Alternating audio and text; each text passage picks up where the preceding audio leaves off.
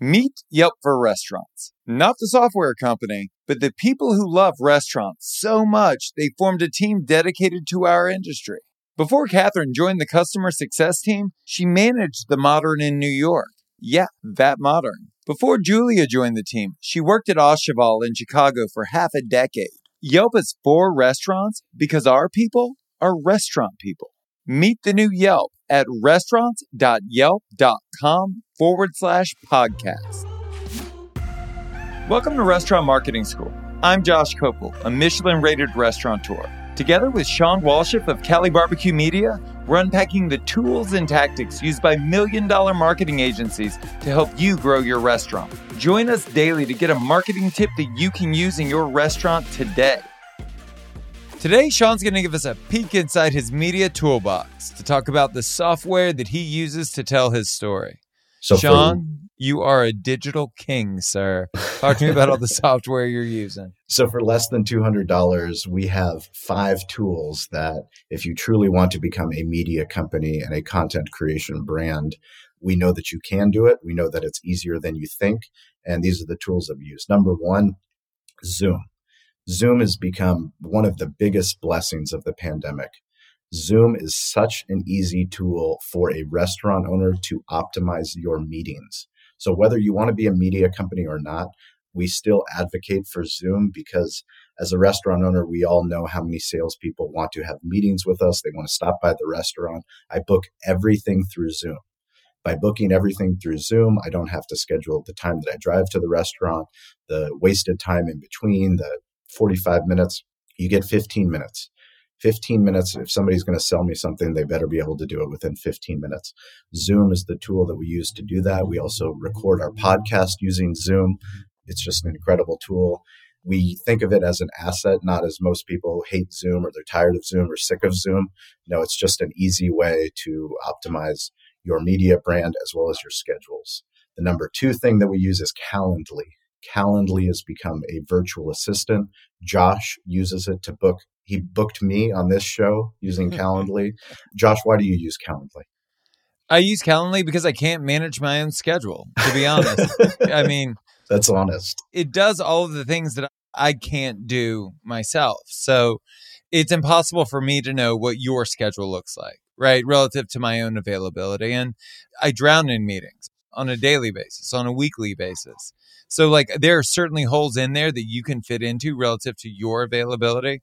But like rather than going back and forth, which I think we've all done for ages, I saw the value in empowering other people to do it. The one caveat that I'll say, and it just took me a while to get over, was it felt initially, let's call it pre pandemic, very inhospitable to send someone a link and say, hey, you go book time on my calendar.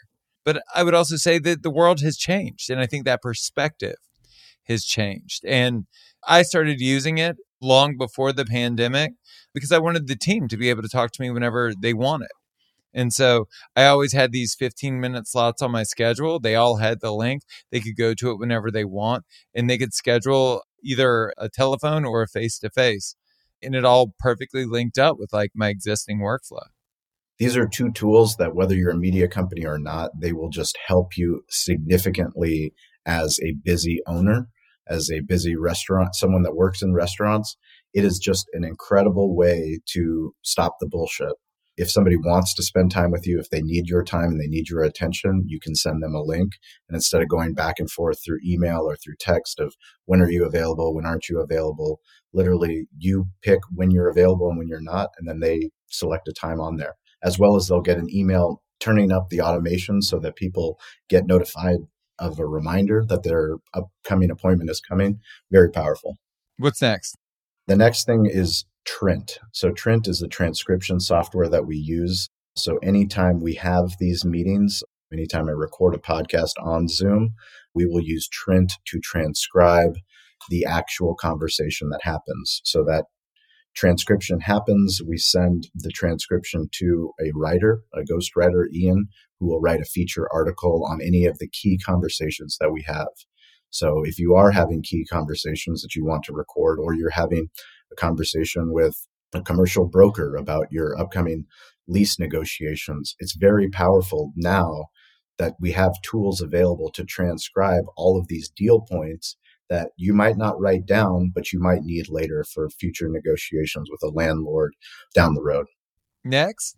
Next would be Adobe. So, Adobe Express is the tool that Stover, my producer, uses to create design. Many of you might use Canva. Canva is also another great tool, but Adobe Express is what we're using to create design templates for social graphics and such not. How much does that cost? Adobe Express, I believe, we're under $50 a month for Adobe Express. And what was the learning curve like? Learning curve was much easier than expected. Stover has become a master at using Adobe Express. He's even doing video editing, and that's not something that he went to school for. So he's editing a lot of our upcoming restaurant influencer podcast content, pitch decks, all kinds of things through Adobe Express. So it's great for video editing as well, which is great. Correct. Right on. What's the last one?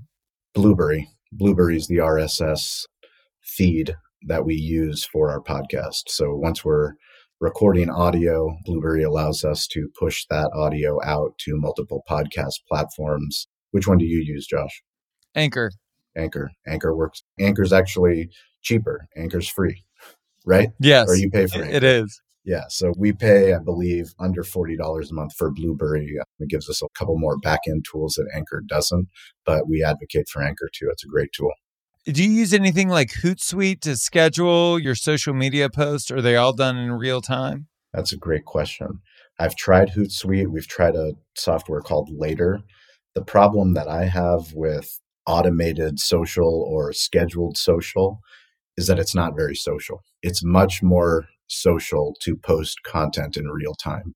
I'm sure many of you have seen examples of someone sending out a tweet that was an untimely tweet, somebody that had a scheduled tweet that was supposed to go out, or an Instagram post, or a podcast, possibly talking about something that hadn't happened. So much of social is timely. That's what kind of makes you relevant. It's also just more natural for us. I don't like scheduling things into the future because too much changes too quickly. Hey, it's Josh. Do you want to spend 60 minutes planning out a profitable 2022 with me? Just you and me on Zoom, camera on, pen and paper out, getting you super clear on exactly what your goals are and how you're going to achieve them. It's free, even though the call is worth like a gazillion dollars.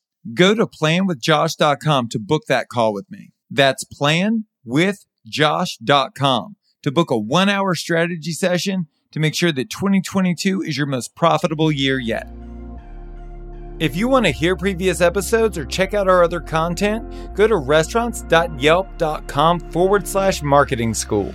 Thank you so much for listening to the show. You can subscribe wherever you get your podcasts. While you're there, please leave us a review. I'm Josh Kopel, and you've been listening to Restaurant Marketing School.